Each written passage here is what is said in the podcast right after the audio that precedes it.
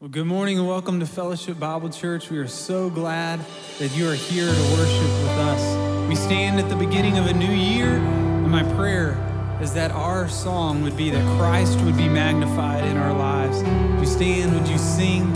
Let's lift this up together. Creation suddenly articulate with a thousand tongues to lift one. Then from north to south.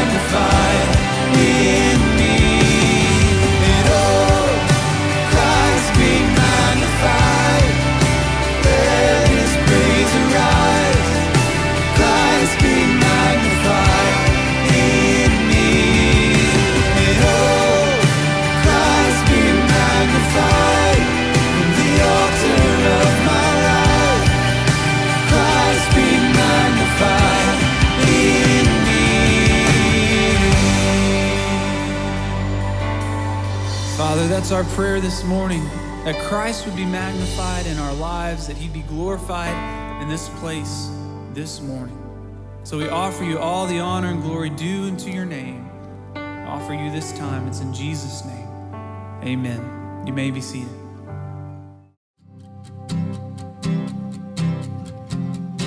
I think it's really important, especially now in the times that we're living in, to find a way to meet with other women, whether it's one person or two to have these spiritual conversations and to figure out where we are and share things with each other and encourage each other and pray for each other. And we can so isolate ourselves, and I have a tendency to isolate myself from other people with personal things. But the spiritual conversations that I've had with these ladies, and that we can dig in scripture together and get answers. It's just been amazing and it's helped me grow a lot. It's just so uplifting to be able to have that support and to have someone that you can go through this time with, that you feel like you can share anything.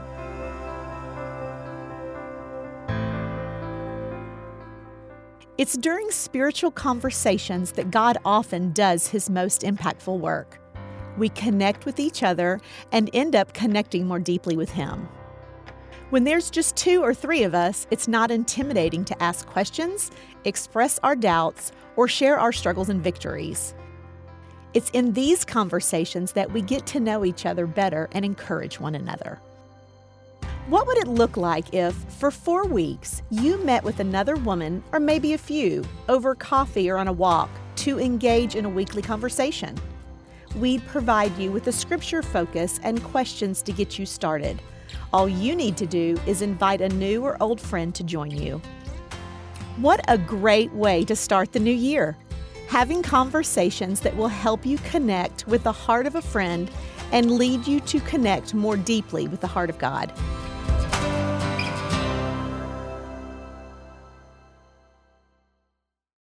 Happy New Year! We made it! We made it. Never before have I been so excited for a new year. It's time. 2021 is here, and it's going to be a great year. Um, we have a passion to help you get connected at fellowship. And one of the ways we're doing that, ladies, is through this connecting conversations. And I encourage you to check that out. It's a great way to connect with other ladies, it's a great way to connect with the Lord. We're talking about just going for a walk with a couple ladies, downloading the material, go for a walk, talk about it, um, FaceTime together, have coffee together. We want to help you get connected. And that's just one, one of the ways we have uh, on the website to help you do that. We want to help you get connected. Speaking of connection, if you're new, we'd love to help you get connected, whether online or here in person. And you can do that by just scanning that QR code, going to I'm New, fill out the information, and we will follow up with you and help you get connected here at Fellowship. If you're here physically in person, you can also ask one of the folks with the, the orange lanyard, and we'll get you connected, answer any questions you have. We're so excited. And we are in a time of flexible. We ask everybody to be flexible. And so, but as we're launching community groups, as we're launching our Discover Fellowship, which is our mem- church membership. You can find out more information about that um, through the QR code as well. We would love the opportunity to help you get connected here. Hey, I think you're in for a treat this morning. You see, we have another ministry taking over our service. Last week, Celebrate Recovery took over our service. And if you didn't see that service, I encourage you to, to watch it online. It was very encouraging and challenging. And this morning, we have our global outreach ministry taking over our service. And I think you're going to be blessed. You're going to be challenged. It's really encouraging. And we're doing this as a reminder to, to, to you and to us that we are a church on mission. We are a church that, that hopes to be used by God to change the heart and the soul both here in Northwest Arkansas and all over the world. And we have a plan to do that. It's to produce and release spiritual leaders, you and, and me, th- those of us on stage and those of us out here and those online who not only know Christ, but who can express Christ to here near and abroad. And that's, that's the heartbeat. And, and that's what our global outreach ministry does. And that's what we do here. We do it through small groups, we do it through families, we do it through, through you people. And so we're super excited about this morning. This works its way out basically this way locally and globally. Uh, uh, locally, we, we partner not only with ministries inside our church, but also outside our church. And I want to highlight three of those for you this morning. Um, the first one is Samaritan Community Center. Many of you are very familiar with Samaritan Community Center. Ever since it started, which it started out of a fellowship community group, now it's its own organization, and they do an incredible job at serving the underserved in Northwest Arkansas. And I know a number of you volunteer there, and they need volunteers right now. And, and you can volunteer there or get more information just by going to that QR code, go to Fellowship News. You'll get connected with, with serving there. But they do an incredible job. Matter of fact, during COVID 19, they, uh, they ministered and gave out tons of food to, the, to the, those who are food insecure. And so we just appreciate them so much and want to serve there. And then the second one is our one to one ministry. And it's, it's not necessarily a ministry to those with special needs, it's actually a ministry through those with special needs that we want to, we are seeing them uh, equipped and raised up to be spiritual leaders. And it's really incredible and fun to watch. It's actually a model ministry for other churches, and, and they're doing an incredible job. And then, lastly, and probably our newest ministry, is a ministry to the deaf community. In the same way, we, wanna, we want that ministry to be a ministry that equips and releases spiritual leaders. Uh, matter of fact, you'll see on Sunday mornings in our 930 service, we have Cindy right over here, and she's, she's interpreting for us. Matter of fact, this is probably really odd, Cindy, for you to be interpreting what I'm saying about you, right? Anyway, we'll keep going with it. But, uh, but every, and we, we video her, and, and, she's online as well for those who need that interpretation. This last year, um, we had our first uh, interpreted uh, ASL Discover membership class. And it's really cool to see part, members from our deaf community go through our membership class. And so we're super excited about that. You'll hear more about that later on in the service. So not only locally, but we also have global, lots of global things going on. You're going to hear about that from Brian Pope this morning. But I want to tell you about two things globally going on that start right here. The first one is the village. Many of you know about the village. You've heard about the village. It's actually on this campus, in the back of the campus. And it's where our global workers can come back to the United States. They can live for an extended period of time. It's basically a home away from their mission post if that makes sense to you. So, as they're home on sabbatical, as they're home raising support, they've got a place to live. And so, we're super excited that they have a place to come back to. In fellowship, thank you for your generosity as you have served these families through making the village possible. And then the second thing are internationals, both workers that are here um, through the technology industry, and through global, global industry, that there are tons of people from around the world, and you're going to hear about that more in just a little while, are at our doorstep and not only workers, but also international students. I think Brian said 1,200 international students come to the U of A each year, and many of you are friendship families to them. And so lots of opportunity with the world at our doorstep to reach out. And so we have one of those students with us here this morning. I have Ronalda Proco. Did I say that right? I, I rolled my R, right, Ronaldo? And she, Ronalda's here, and she's from Albania, and she's going to lead our time into worship this morning through the scriptures. So, would you read for us? Yeah, Thanks. Thank you. Genesis 12, 1 through 3. Now the Lord said to Abram, Go from your country, and from your relatives, and from your father's house to the land which I will show you and I'll make you into a great nation, and I'll bless you, and make your name great, and you shall be blessed. And I'll bless those who bless you, and the one who curses you, I will curse. And in you, all the families of the earth will be blessed.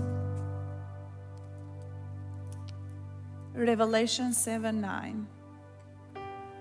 Pastaj pash një shumicë të madhe që askush s'mund ta numëronte. Prej çdo kombi, çdo fisi, populli dhe gjuhë, që ndroni në këmbë para fronit dhe para qëngjit, të veshur me petka të bardha e me palm në dorë. Just pause for a moment, maybe close your eyes. Just imagine that picture around the throne. People of every tribe, every nation, and every tongue glorifying the one true God. The same God that we worship in this place this morning. May he receive all honor and glory due unto his name. Father, we pray that you bless this time that we have together, time of celebration and singing of your love for the whole world. And a time of reflecting on the power of Christ and his resurrection, his victory over sin and death. May you be glorified. The praises of your people in this place. Would you stand with us? Let's celebrate together.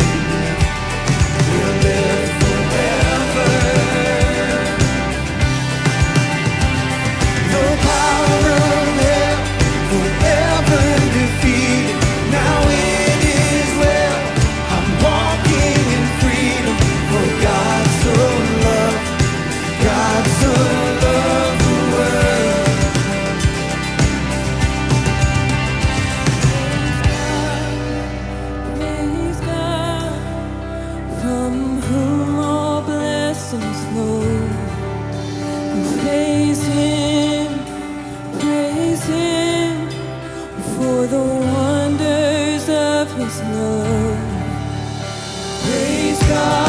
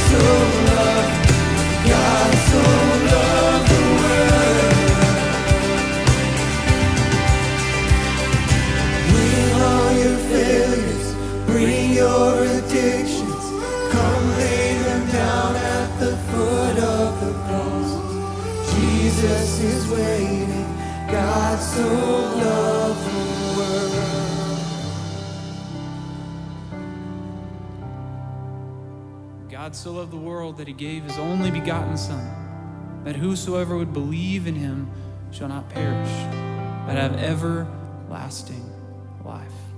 Oh, what love it is that Christ has shown us.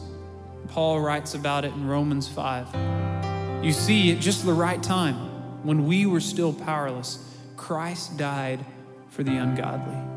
Very rarely will anyone die for a righteous person, though for a good person, someone might possibly dare to die. But God demonstrates his own love for us in this.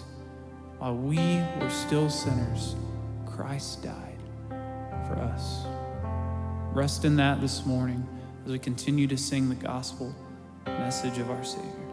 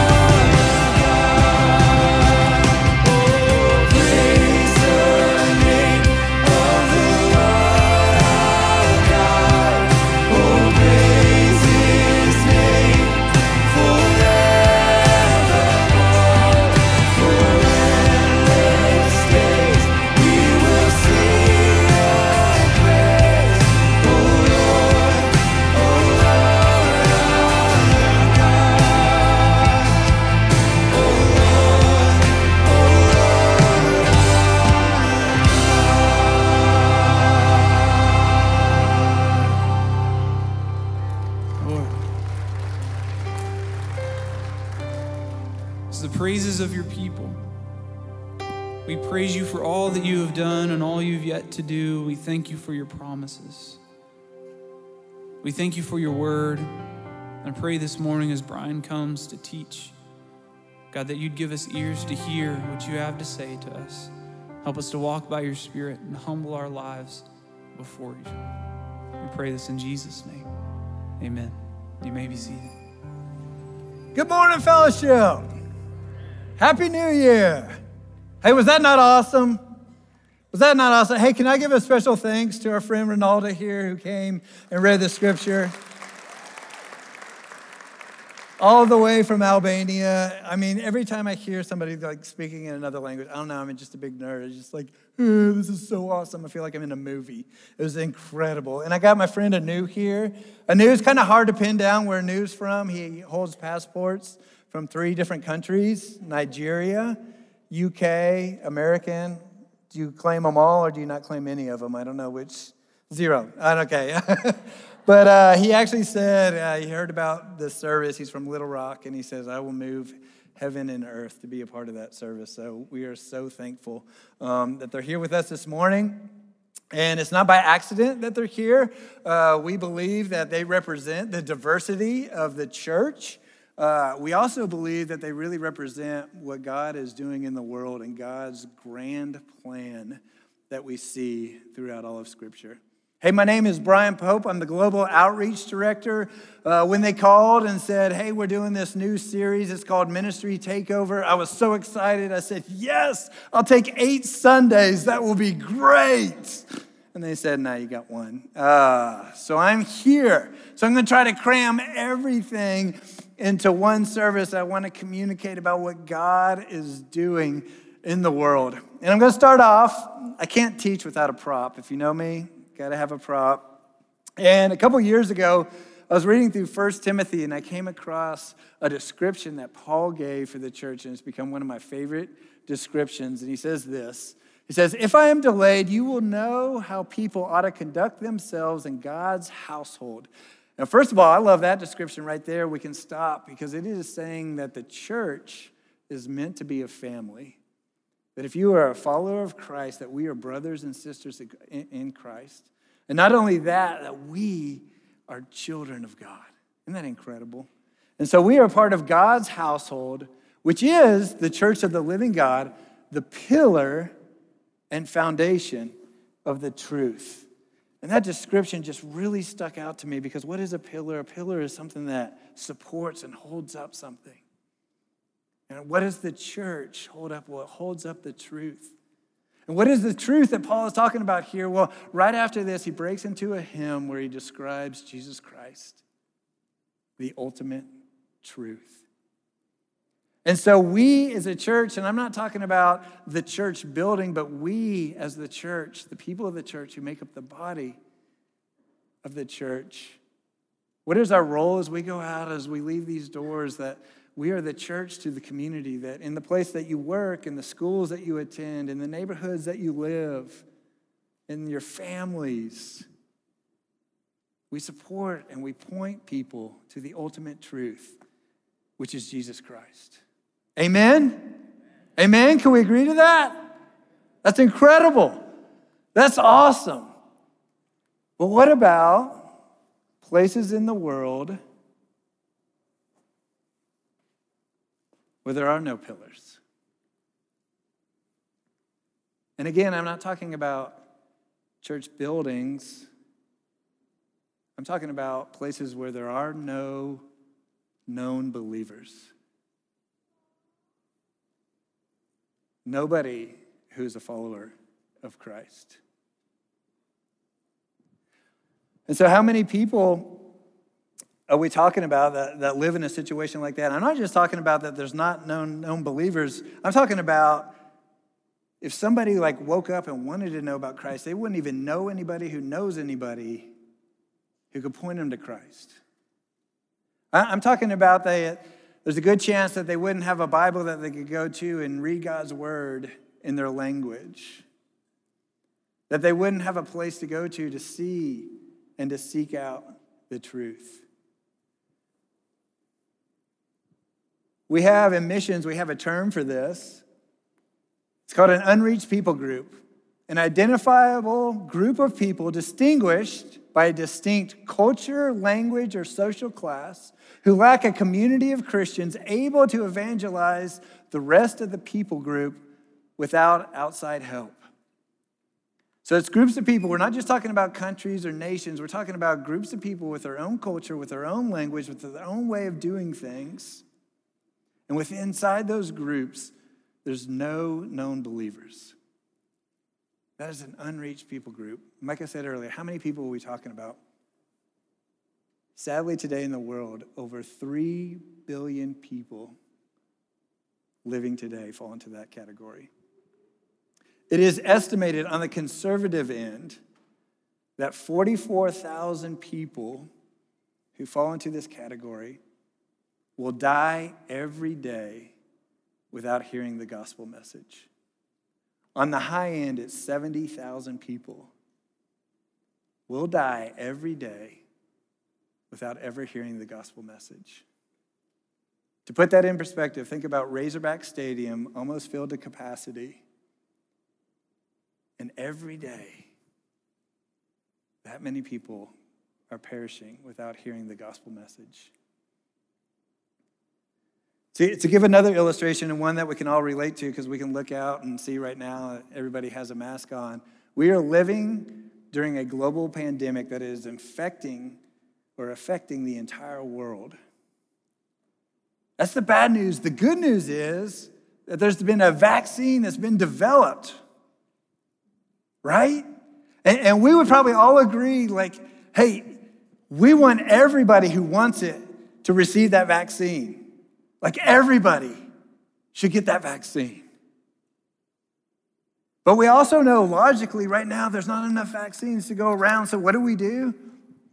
We think about, okay, what are the areas or who are the people that need it most right now? Well, it's the elderly, it's people with pre existing conditions, it's the frontline workers. And so we can agree and say, okay, let's get the vaccine to those people first. And it makes sense to us. It's logical. That's the greatest need. And you would think in the missions world that the greatest need is to take the gospel and use the resources to go to the places where 70,000 people are perishing each day without even hearing the gospel message. I'm not talking about just responding to the gospel message, I'm talking about without even hearing the gospel message.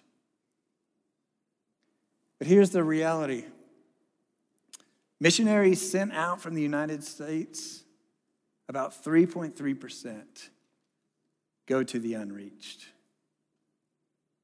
Which means that 97% go to places that already have Bibles, that already have churches, that already have believers in there. And I'm not saying that there's not a need for that.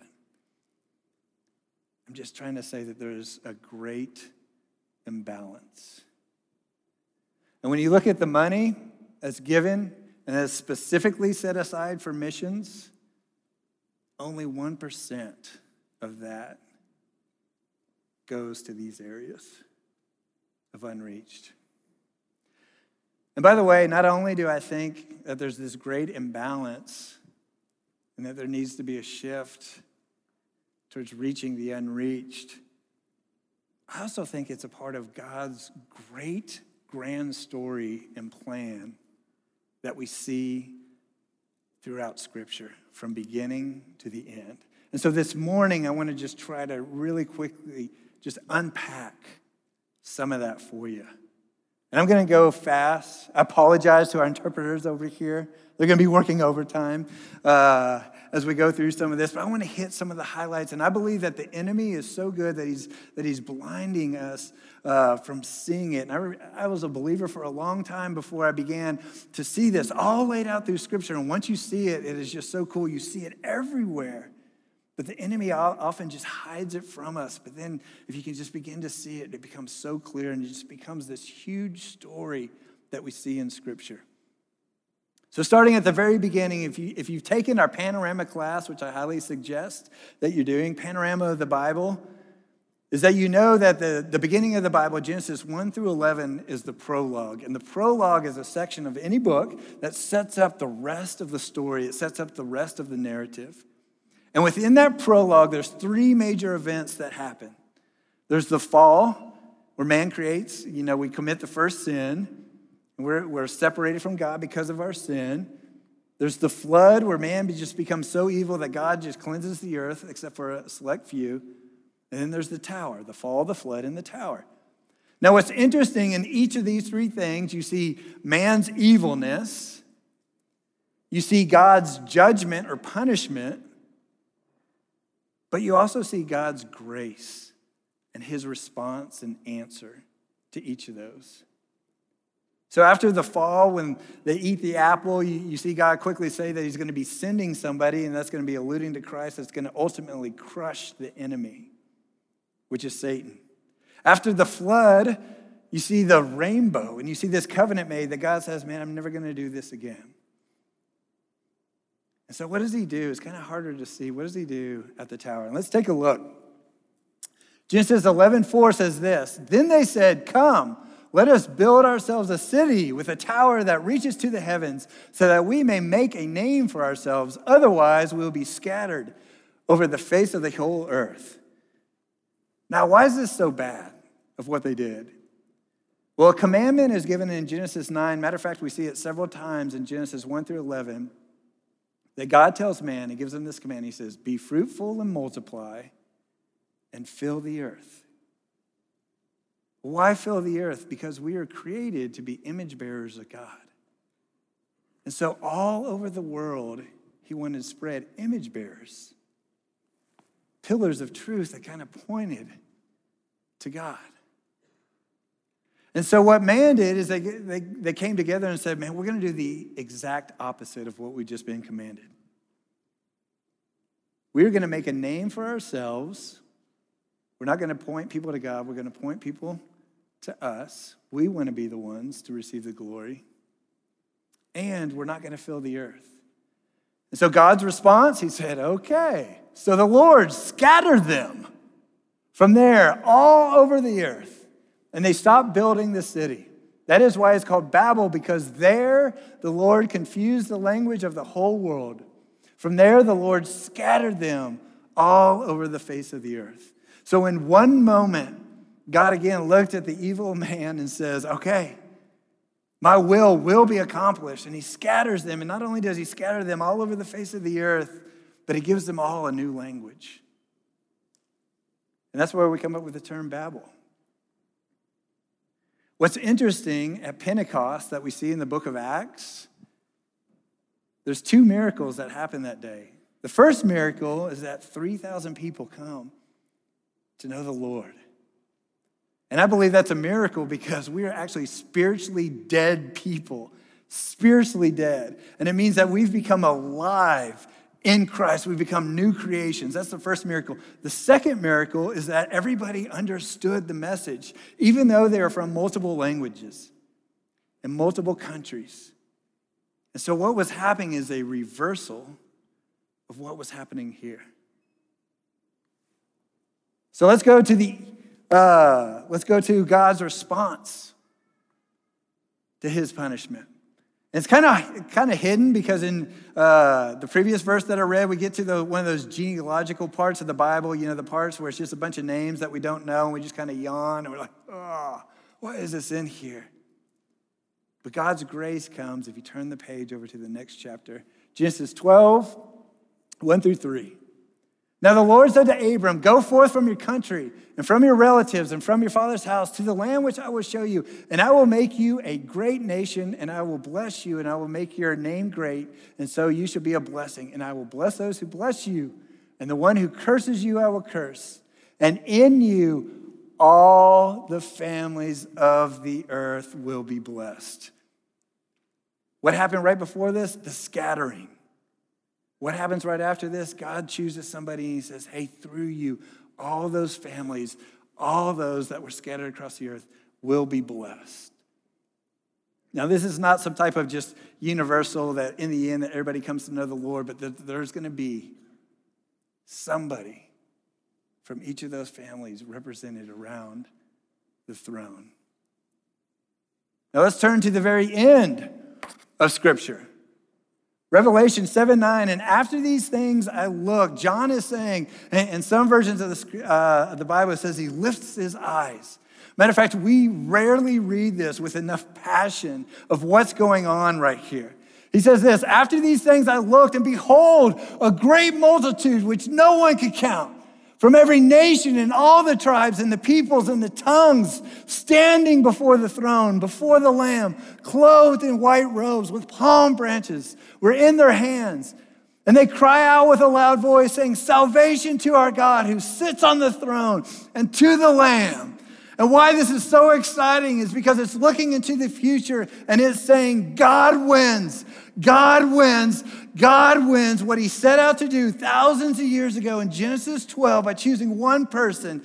He wins in the end. His will will be accomplished. And so, if I was to summarize scripture,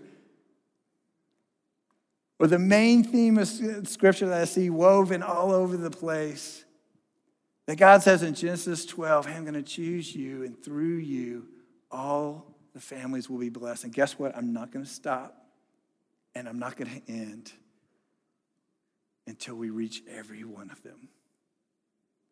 All to every.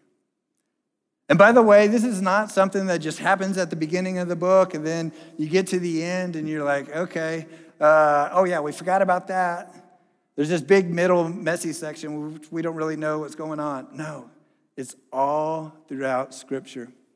Matter of fact, a couple months ago, I was talking with a friend of mine, uh, a dad, and, and he was going through this children's Bible. Uh, this was years ago. He's going through this children's Bible uh, with his kids, and they came to the story of David and Goliath. And what I think happens so many times is that we read our own meanings into the stories. And this was actually a really theologically correct uh, children's Bible, but they read this first part.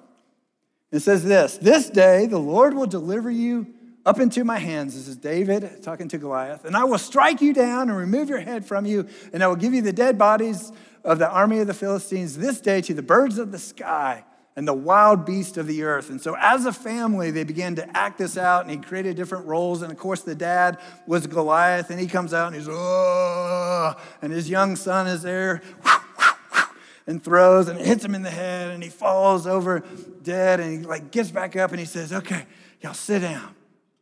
And he goes, The meaning of this story is if there's giants that you're facing in your life, have enough faith and God will defeat those for you.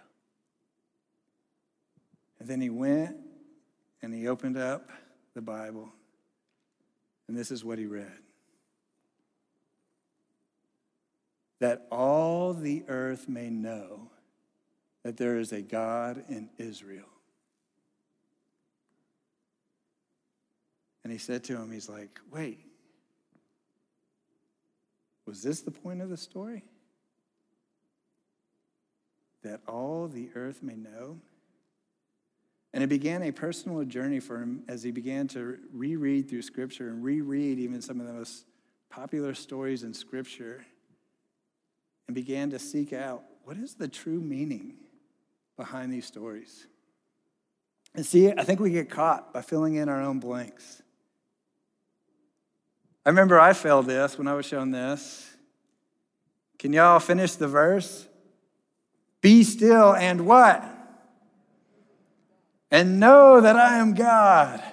And I remember being shown this, and I patted myself on the back, and I was like, man, I know this one. I know this one.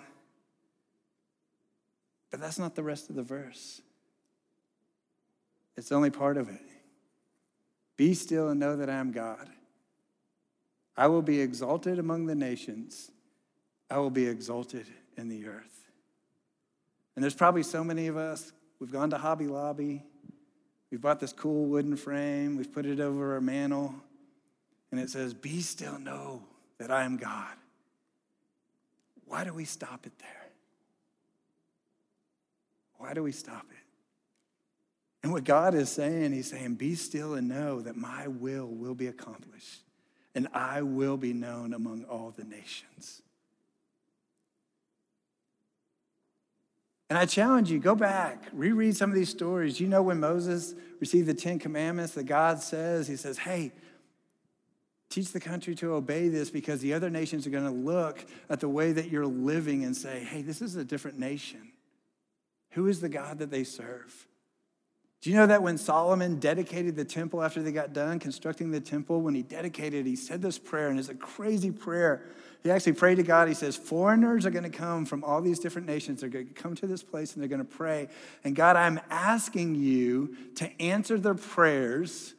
So when those prayers are answered, they will leave here and say, There's one true God. Do you know when Shadrach, Meshach, and Abednego were thrown into the fire? That Nebuchadnezzar wrote a decree saying that all the countries and all the nations that were under his command, he says, he, just, he pointed to the glory of God and what he had done. Daniel in the lion's den, but King Darius, same thing when he was pulled from that, pointed to the glory of God. We get to the prophets. And I love this. Isaiah writes down, he says, He said to me, You are my servant Israel, in whom I will show my glory. And we see in scripture over and over again that Israel stops there and says, Yep, we're special people. We're a special people. Yep. You know what the rest of it says? And I love this. He says, It is too small a thing that you should be my servant to raise up the tribes of Jacob to restore the preserved ones of Israel. I will also make you a light of the nations so that my salvation may reach to the ends of the earth. He is saying, Israel, your dream is too small. It's not about just you.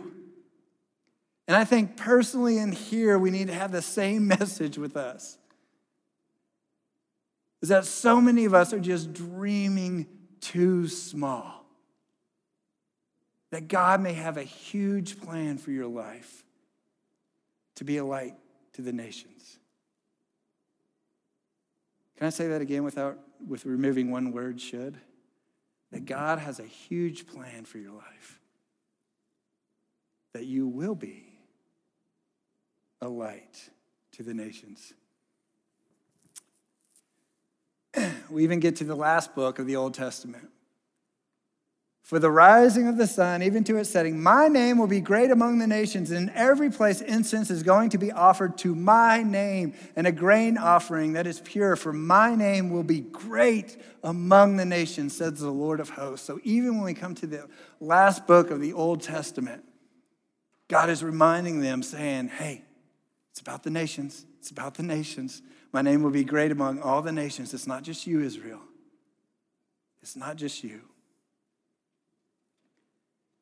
And then we come to a character you may have heard of a guy named Jesus. Does he do the same thing? And man, it's all throughout the Gospels. But I want to highlight one story. It's one of my favorites to talk about. when in the life of Jesus does he not act like Jesus? And, and what I mean by that is we always see that, that people feel comfortable approaching and coming to Jesus. Even the most sinful people feel comfortable approaching and coming to Jesus. But when was the time that Jesus wasn't acting like Jesus? When he was chasing people away, right? When he was turning over tables, where people were running in fear. Oh my gosh, why was Jesus so fired up to cleanse the temple?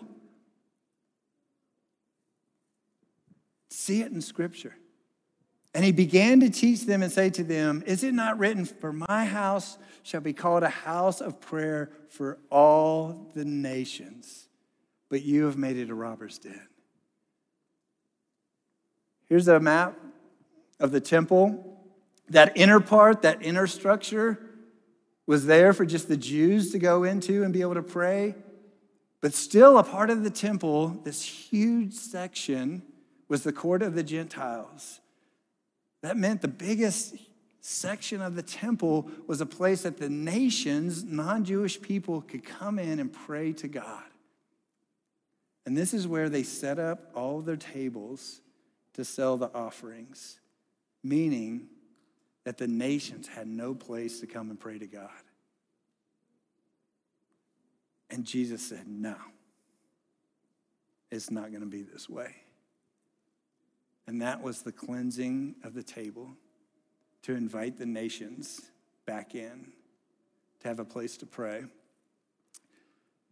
And Jesus says, again, all throughout the New Testament or the Gospels, and he says to them, Go into all the world and preach the gospel to all creation.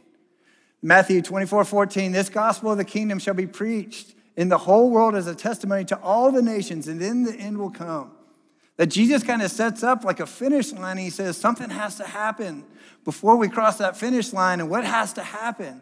Well, the gospel message or, or the gospel of the kingdom needs to be uh, preached to all the nations.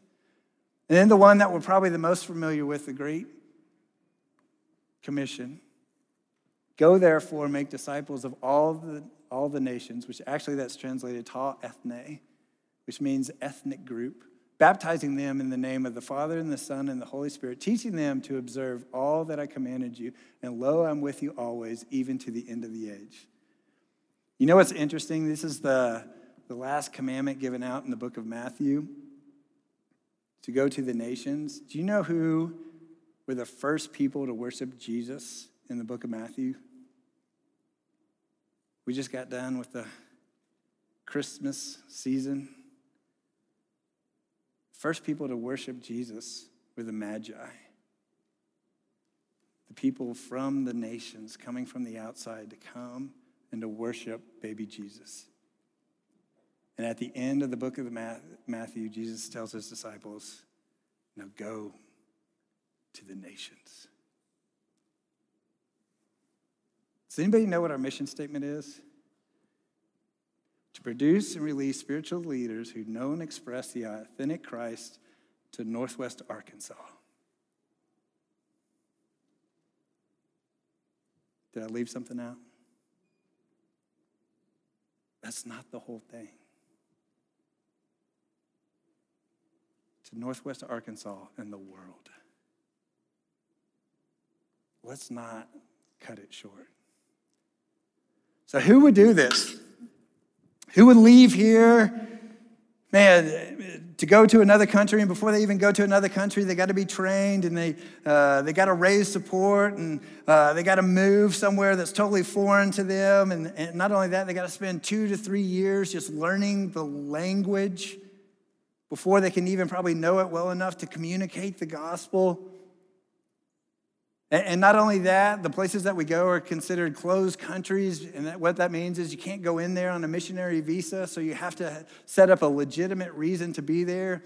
And so we set up real businesses. We don't set up fake businesses because we're not going to do deception to convey the truth. So we try to set up real businesses in these countries. I mean, I think it's one of the most complicated things that you could possibly do. I mean, who would even sign up to do that? Take a look at this.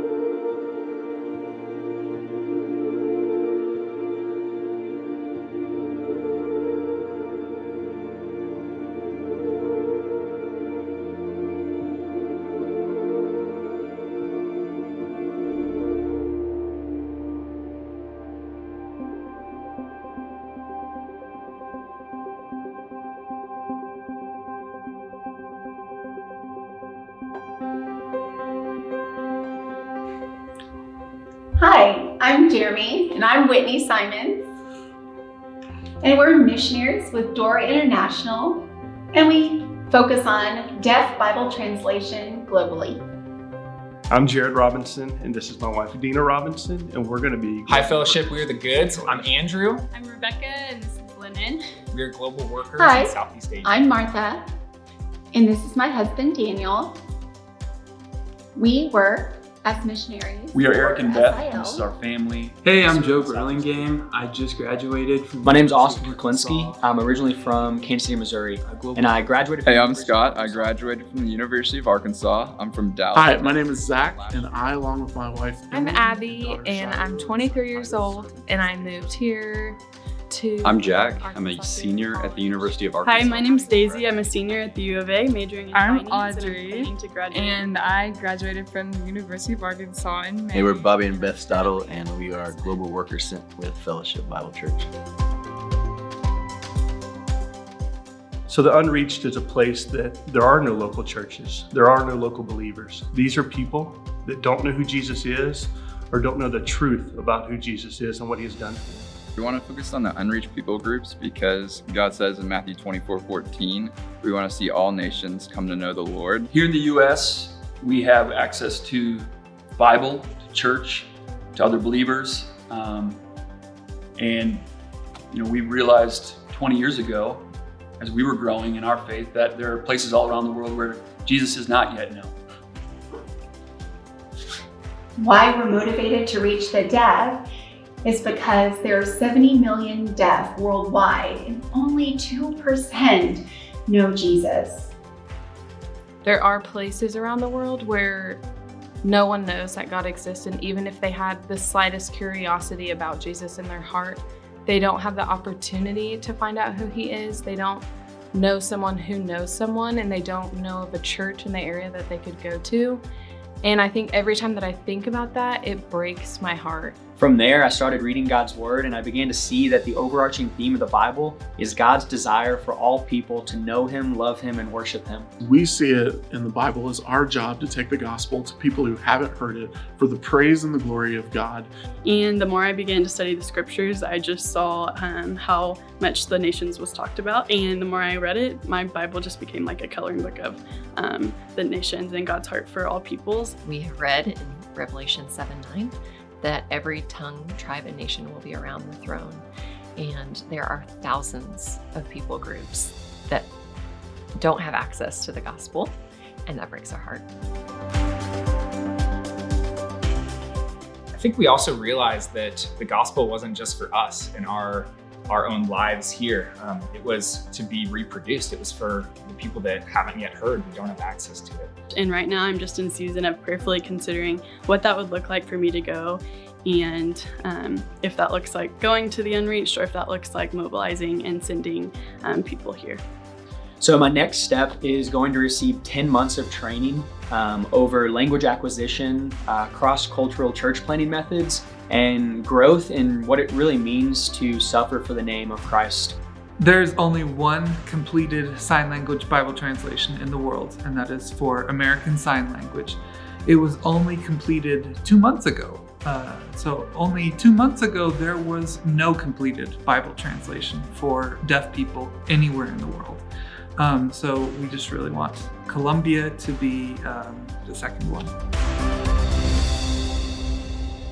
Our ultimate goal is to see a church planted among the unreached in Central Asia.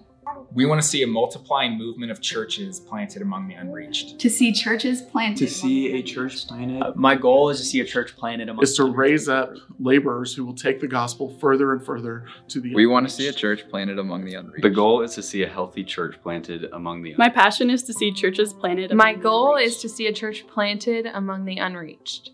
So, our vision is to see God glorified and lives transformed through disciples who make disciples and churches who plant churches in the places where it has not yet happened.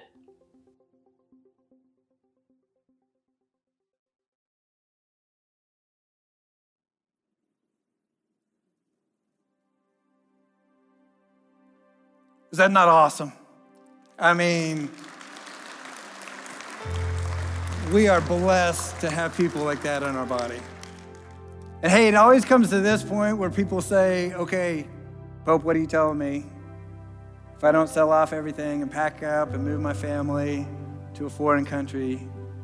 Am I living in disobedience? And I think Paul addresses this very clearly. In Romans 10 14 through 15, he says, How then can they call on the one they have not believed in? And how can they believe in the one whom they have not heard? And how can they hear without someone preaching to them? And how can anyone preach unless they are sent? As it is written, how beautiful are the feet of those who bring good news. Two things I want to highlight in there. Yes, that somebody has to go and somebody has to preach, but they have to be sent. And what I'm saying is, not everybody needs to go, but I think everybody needs to become passionate in playing a part. To either be a sender or a goer, and I want to send our people well. There's a famous World War I general who said, Infantry wins battles, but logistics wins wars. And if we could become a body that sends our people well and gives them everything that they need to see the mission accomplished. So, practically, what can we do? If you take away nothing from this talk, this is what I want you to take away. I would love everybody in here to become personally passionate about the Great Commission and every aspect of it. Don't remove the word nations and say that's for somebody else, that's for all of us. Get to know, support, pray, and follow the ongoing work of one of our global workers. I'm not saying all of them. Man, choose one. We just showed you about 20. We have 92. Choose one that you can get behind and that you can pray and you can receive the updates. You can financially support and help. That you can welcome when they come back home. That you can care and love for them and let them know that they're not alone. We've talked about this. Three, befriend an international person from your university the one who's living in your community. Like was said earlier, 1,200 internationals are coming to the University of Arkansas every year, many of them from these unreached places. In Rogers and Bentonville, there's estimated that there's 6,000 people from India living now in those communities. India has more unreached people groups than any other nation. And God's bringing them to us. Man, begin to reach out. This picture was taken last year. Don't worry, it's pre COVID. But it was a party that we just threw for internationals at the U of A. I think we had over 112 people there, but even more exciting, we had 28 nations represented in one house. And what they get to see, they get to see pillars of truth befriending them. And finally, this, we just kind of did a flyover if you really want to see this theme woven uh, through the scriptures, I encourage you to take a class called Perspective. It's not just fellowship doing it, but multiple churches doing it. It starts in a couple weeks. I encourage you. It's going to be a challenge. It's tough. And I'm not going to promise you that it'll change your life, but I will promise it will change the way that you read your Bible. I really encourage you to sign up for this. Hey, I told you earlier about the story about the dad teaching his children David and Goliath and seeing that the nations was woven into all these stories. Well, him and his family just started taking steps of obedience and just began to search that out.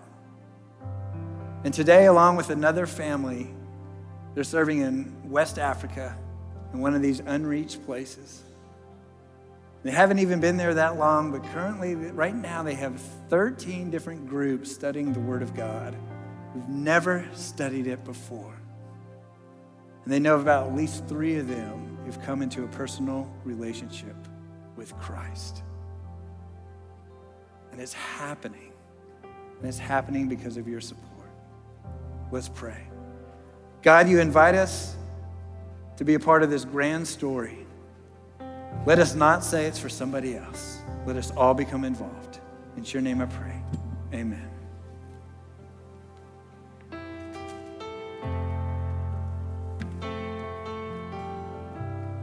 Would you stand with us once again?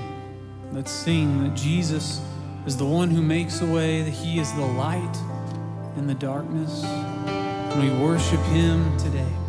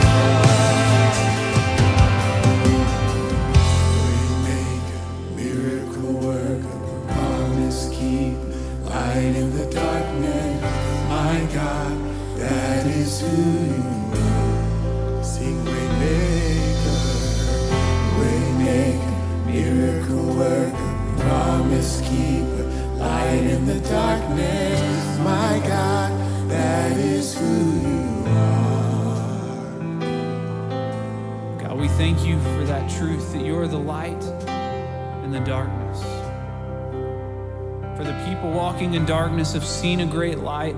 We thank you for your coming. We thank you for your sacrifice. We thank you for the promise that you are coming again in glory. We long for that day, but until you come, may we live for you, fulfilling the Great Commission as we walk by the power of your Holy Spirit. We glorify you, and as we leave this place, would you fill us up and send us out with the good news? We love you. All for your glory. In Jesus' name we pray.